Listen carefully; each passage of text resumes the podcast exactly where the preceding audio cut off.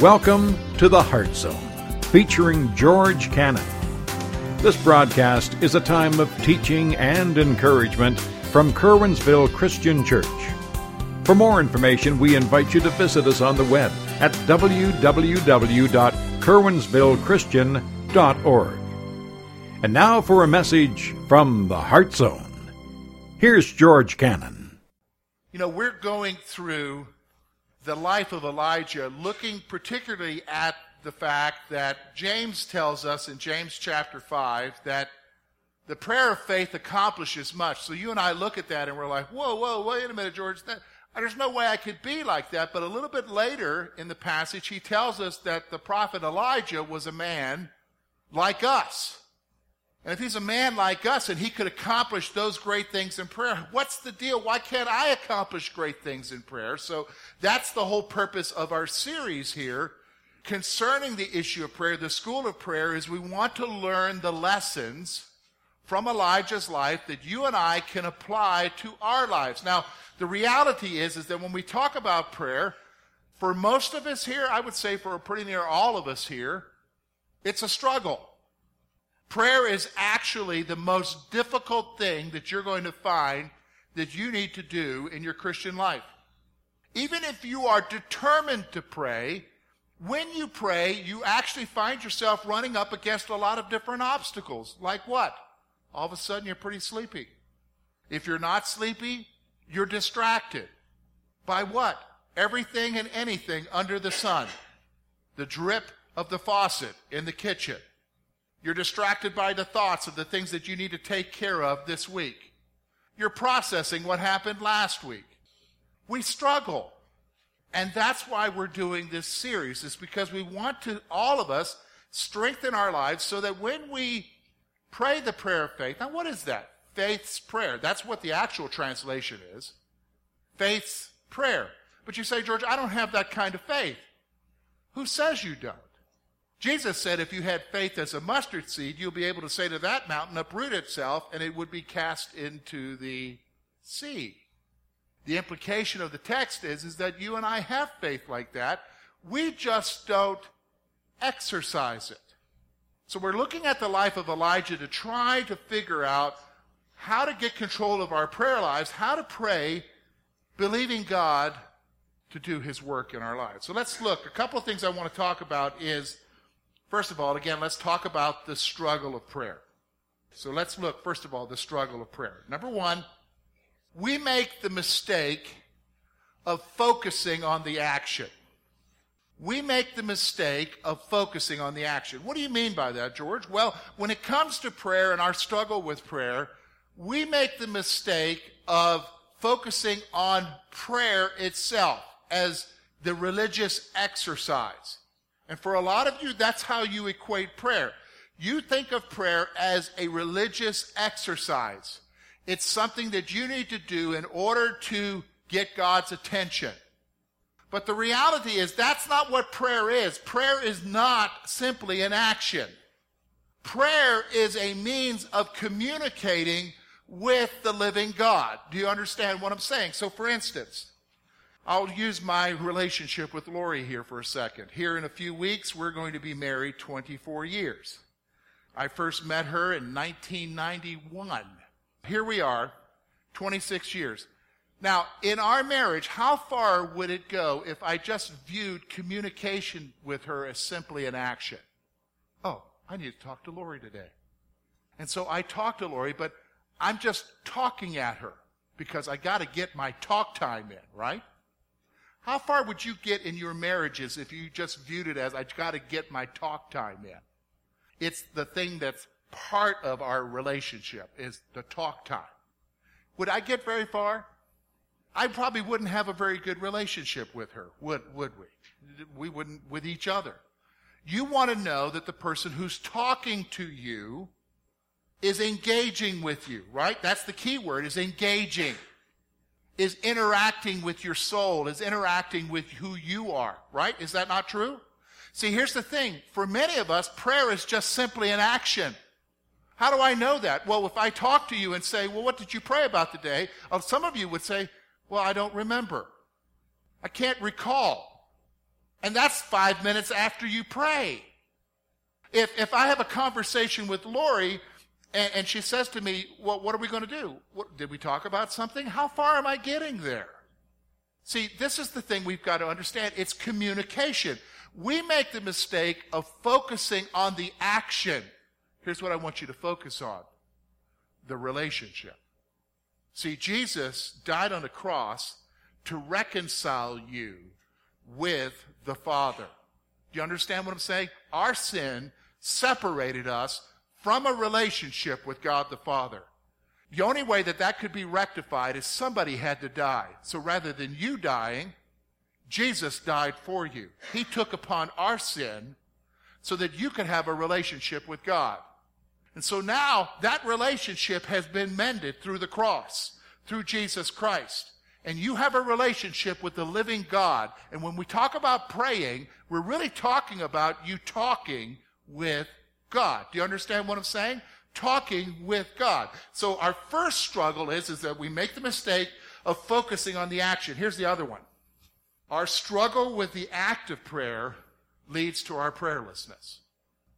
Our struggle with the act of prayer leads to our prayerlessness. Because here's the thing. If I view prayer as simply as just a religious exercise, as a thing that I'm supposed to do as a Christian, because that's what you hear preachers say to you. That's what you hear the pastor encouraging you. That's what you hear the guy on the radio talking about, is that you need to be a praying people. Well, that just sounds like you need to be a religious person who's exercising an action. And the problem is if it's just simply a religious action that finds no meaning in your life, guess what you're not going to do? You're not going to pray you're going to struggle with prayerlessness in your life. And so then you're going to start saying things like, oh, I wish I could pray more. But when you say that, you're really not saying, I wish I could engage with God more. You're really saying, I need to get that prayer thing under control, that action under control. Do you understand what I'm saying? That's our struggle. Our struggle is based upon, listen to me, faulty thinking, wrong thinking, in the sense that we've don't view the relationship with God that came through Jesus Christ as a relationship. We view it as simply a lot of things to do. And let's be honest. When we have that relationship with God and we just view it as an action, and God doesn't, quote, answer our prayers, how likely are you to pray the next time? Not very well, are you? So let me explain something to you, okay? Listen, we're talking about prayer now. Prayer is communicating with God, and you're asking God to do something, and sometimes He doesn't do it, and you get frustrated with Him, right? But if it's a relationship and He loves you, maybe the answer no is sometimes for the better for you. But you don't understand what I'm asking of Him. I understand that. But it's like sometimes I could say to Lori, well, you don't understand why I want us to do this. But she's got a better perspective, maybe. See, here's the thing. Our struggle with the action, the act of prayer, leads us to prayerlessness. So what do we do about that? Well, I've already told you that prayer is connected to our faith. What is faith? Faith is simply trust in God.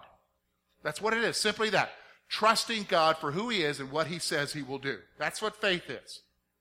That's as simply as the definition is it. Well, you say, well, you know, I hear faith preachers on the TV saying, if I, if I had enough faith, God would answer me. I'm not talking about what they say. What they say is a lie. It's a twisting of a truth. But what we're talking about here is you will ask of him because you trust him. And trust comes because of a relationship. And so you've got to learn some things in order to trust him, to have faith, so that when you pray faith's prayer, you're trusting him with whatever you're praying about. So last week we saw the first lesson from Elijah's life was dependence. Elijah had to learn to be dependent upon God. This week, we're going to look at the second lesson. If we're going to talk about our prayer life, we're going to look at the second lesson from the life of Elijah, and it's actually going to be something that's probably pretty interesting to you. Like, what does that have to do with prayer? It has a lot to do with prayer. It's obedience. Obedience to God's word. Why? Because obedience is, if you want to write this down, an act of faith. Obedience is an act of faith. What do you mean by that, George? Well, if I'm trusting in God's word and he tells me to do something, my obedience is an act of trusting him at what he says. Do you understand what I'm saying? And that's what you and I have to learn is to grow our faith in order to be the people we need to be who pray. So let's look at it together. So what we're going to do is a look at an incident from a life of Elijah. But before we get to the incident, we're going to talk about what Jesus said about this incident because it's going to guide us through the lesson. Okay, so I want you to notice with me Luke chapter 4. We're going to look at verses 16 through 27. So when he came to Nazareth, where he had been brought up, and as was his custom was, he, he went into the synagogue on the Sabbath and stood up to read. And he was handed the book of the prophet Isaiah. And when he had opened the book, he found a place where it was written, The Spirit of the Lord is upon me, because he has anointed me to preach the gospel to the poor. He has sent me to heal the brokenhearted, to proclaim liberty to the captives, to the recovery of the sight to the blind, to set at liberty those who are oppressed, to proclaim the acceptable year of the Lord. Then he closed the book, gave it back to the attendant, and sat down. And the eyes of all who were in the synagogue were fixed on him. And he began to say to them, Today the scripture is fulfilled in your hearing. So all who bore witness to him and marveled at his gracious words, which proceeded out of his mouth, and they said, Is this not Joseph's son? And he said to them, You will surely say the proverb to me, Physician, heal yourself. Whatever we have heard done in Capernaum, do also here in your country. And he said, Assuredly, I say to you, no prophet is accepted in his own country. But I tell you truly, many widows were in Israel in the day of Elijah, when the heavens were shut up three years and six months, and there was a great famine. But to none of them was Elijah sent except to Zarephath in the region of Sidon to a woman who was a widow. All right, here's what we're going to do. We're going to look at the issue of faith. We're going to look at the question of faith. Now, here's two things I want you to see that comes out of this verse. I want you to notice with me verse 22. Jesus has read the scripture. He tells them that the fulfillment of that scripture is there today in him. Notice how they respond. Verse 22. And so all bore witness to him and marveled at his gracious words, which proceeded out of his mouth. And he said to them, Is this not Joseph's son? Here's what I want you to see. First of all, the issue is not what Jesus says. Why do you say that? Well, they marveled at what he says. They considered what Jesus, what he said was gracious. So let me just stop for a moment. The struggle you have with your faith, which is why you're not praying the way that you should be praying. The struggle you have with your faith is not what God says in His Word. It's not an issue of His Word. That's not what the issue is. God's Word is God's Word. It's pleasing. I like to read God's Word. I like to read God's Word and be encouraged. How many of you like to be encouraged? You look for those promises in God's Word. We like to look, okay. I even like to be rebuked sometimes. Do you understand? I read, it's my habit every morning to read a proverb a day. And why do I do that? Because there's a lot of wisdom in Proverbs. And one of the things about Proverbs is it, it rakes me over the coals. Because it just shows me I don't know very much. And sometimes you have to be told that, that you don't know very much. And so the issue isn't God's Word. We love God's Word. That's not where the problem is. Here's the second thing I want you to see. We see it from their lives. They had a struggle with accepting the one who had spoken. That's what the issue is here. The issue isn't what he was saying. The issue was the one who said it. Jesus, perceiving their thoughts, says to them, Look, surely you're going to say to me this, this local proverb, physician, heal yourself. You're, you're going to say, Hey, do the stuff you did in the other town here well, the reason why he couldn't do the same stuff there that he did in the other town is that they didn't believe in him. They didn't trust him. Why? Because he's Mary's son. Aren't his brothers among us? Isn't this the carpenter's son? You know about the carpenter's son, right? Do you understand? They had a problem with accepting the one who had spoken. So let me just stop for a moment. When we pray, and especially when we are praying what God is saying in His Word, the struggle we have with prayer isn't what the Word says, it's with God and your trust with God. Do you understand? It's an issue of you trusting the one you're speaking to. How do you know that, George? Well, let's say I'm going to pick up my friend Sam over here. Let's say I, I, come to Sam and I've got a problem. Hey, Sam, we got a problem here at the church. And Sam, I, I know you're, you're qualified to handle that problem. You can, you can do that. And Sam, do you think you can take a look at that problem? Sam says to me, Yeah, George, I can, I can handle that problem. So, and I'll take care of it, George. Now, I hear that and I thought, oh, okay, Sam's going to take care of it. But let's just say, even though I asked Sam, because he's a trustee, even though I asked him to take care of that problem, on the inside, I've got my doubts. Like, when's he going to take care of that? When is he really going to take it? Can he really handle that? So I've already got plan B in line. I'll go to Rob. I know Rob can do it. Rob's been there before with me. I know I trust Sam, but you know, I, I am just going to rely on Rob. And if Rob won't do it, then I'll come over here to Bruce. Okay? Did you understand? Isn't that how we pray? I'll go to God. I'll trust God. I believe His word. But in case He doesn't, because we sometimes don't expect Him to what? Answer us. We've already got plan B, C, D, all the way through Z, right? Of what we're going to do. And if that doesn't work, I'll break out the credit card and hire somebody. Isn't that what we do? See, their struggle here with Jesus was accepting the one who spoke. Now, it's interesting how Jesus responds to them.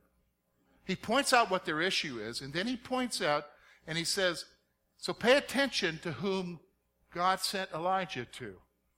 He's setting up this lesson we have today. He's setting up the issue is your faith and trusting in me. And the issue of trusting in me comes down to one word. Listen to me. The word is obedience. That's the second lesson we're going to look at here. So now turn over with me to 1 Kings chapter 17. Let's look at faith expressed. Let's start first of all in verse 8. Then the word of the Lord came to him saying, Arise, go to Zarephath, which belongs to Sidon, and dwell there. See, I have commanded a widow there to provide for you. All right, stop for a moment. I want you to notice what he says in verse 8. He says, This is the Lord speaking to Elijah. I commanded a widow there to take care of you. That's what he's saying here. He's already telling Elijah, I've already told a widow to take care of you. Now let's continue on here. Verse 10. So he arose and went to Zarephath, and when he had came to the gate of the city, indeed a widow was there gathering sticks. And he called to her and said, Please bring me a little water in a cup that I may drink.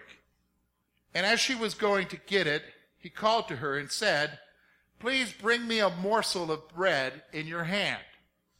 So she said to him, As the Lord your God lives, I do not have bread only a handful of flour in a bin and a little oil in a jar, and see, I am gathering a couple of sticks so that I may go in and prepare it for myself and my son, that we may eat it and die. And Elijah said to her, Do not fear. Go and do as you've said, but make me a small cake first and bring it to me, and afterward make some for yourself and your son. For thus says the Lord God of Israel, the bin of flour shall not be used up, nor shall the jar of oil run dry until the day when the Lord sends rain upon the earth. So she went away and did according to the word of Elijah.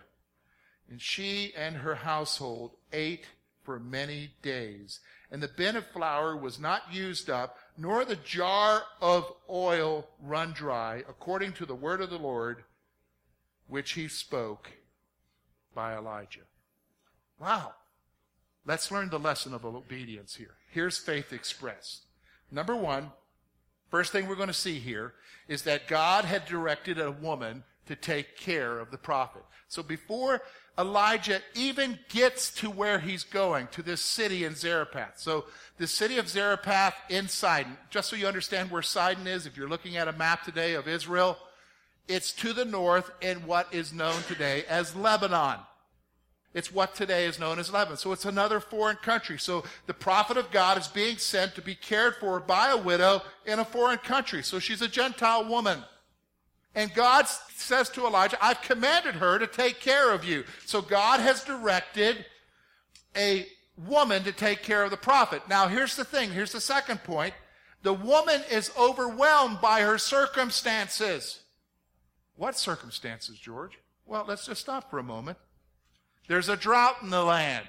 Remember? Elijah has told Ahab it's not going to rain again until I speak.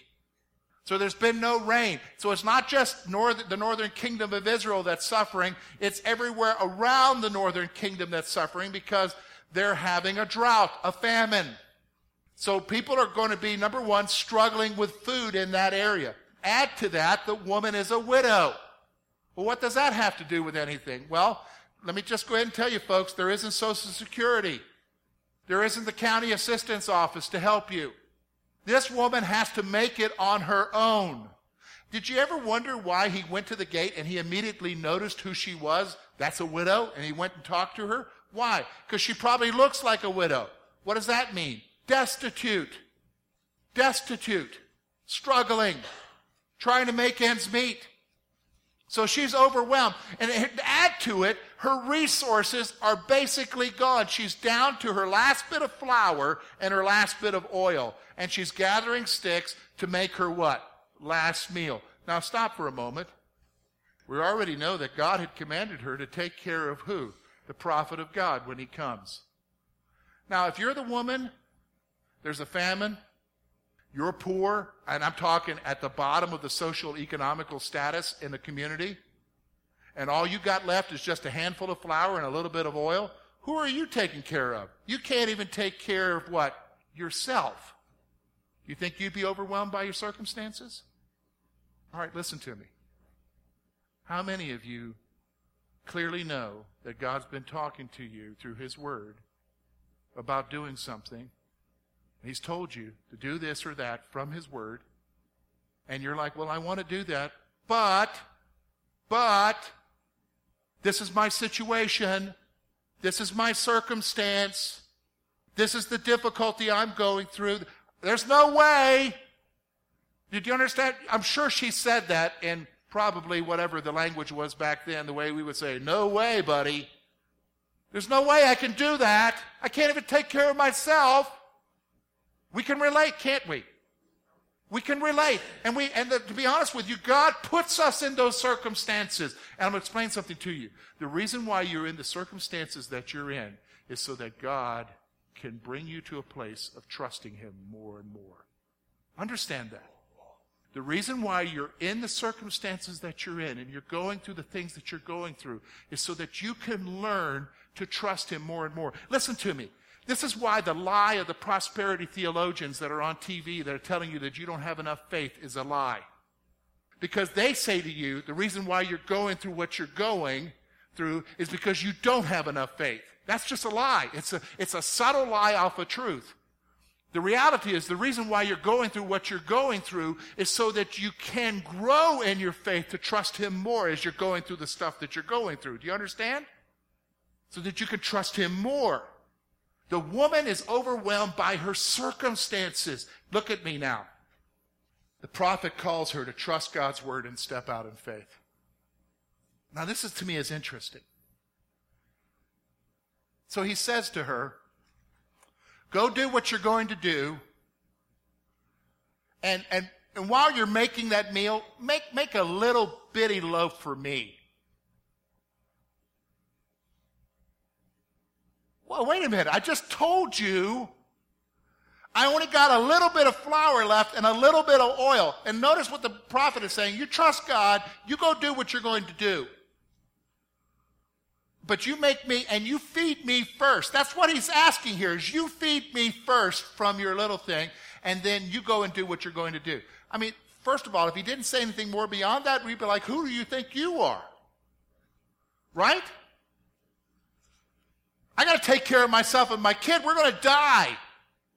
And you're telling me to make you something first? What's he doing here? He's calling her to trust God and step out in faith because then he says, you're going to find that the oil never ceases and the flour is never ended. And it was true. Throughout the famine, she had what? Enough oil and enough flour. The bin was never empty and the jar never emptied either. Why? He's calling her to step out on faith. So here's the thing. She's got to have a crisis of belief right now. And let me tell you something. You can tell from the passage that she's not necessarily leaning towards belief. Why?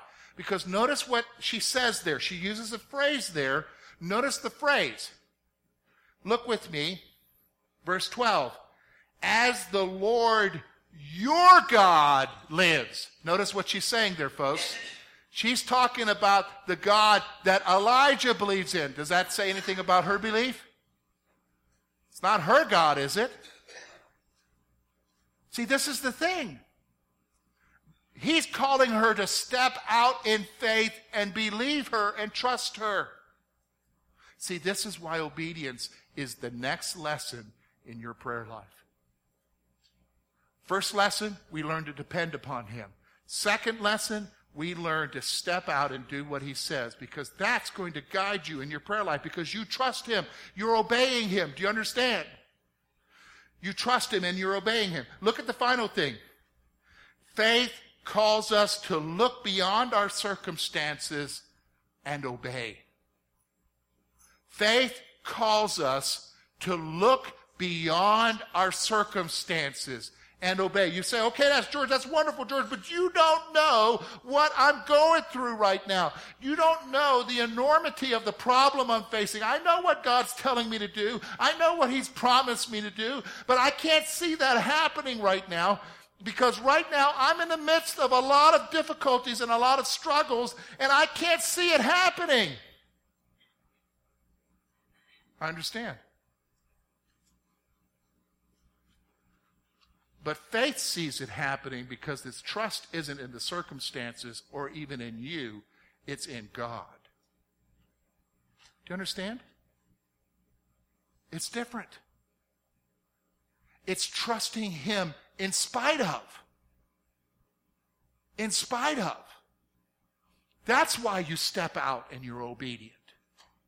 That's why you're obedient to Him. Thank you for being with us this morning and we trust that today's message has been both challenging and an encouragement to your heart. At Curwensville Christian Church, a warm welcome is always extended to you. We're located at 700 State Street, Curwensville, Pennsylvania. For more information about our ministry, please visit us on the web at www.curwensvillechristian.org.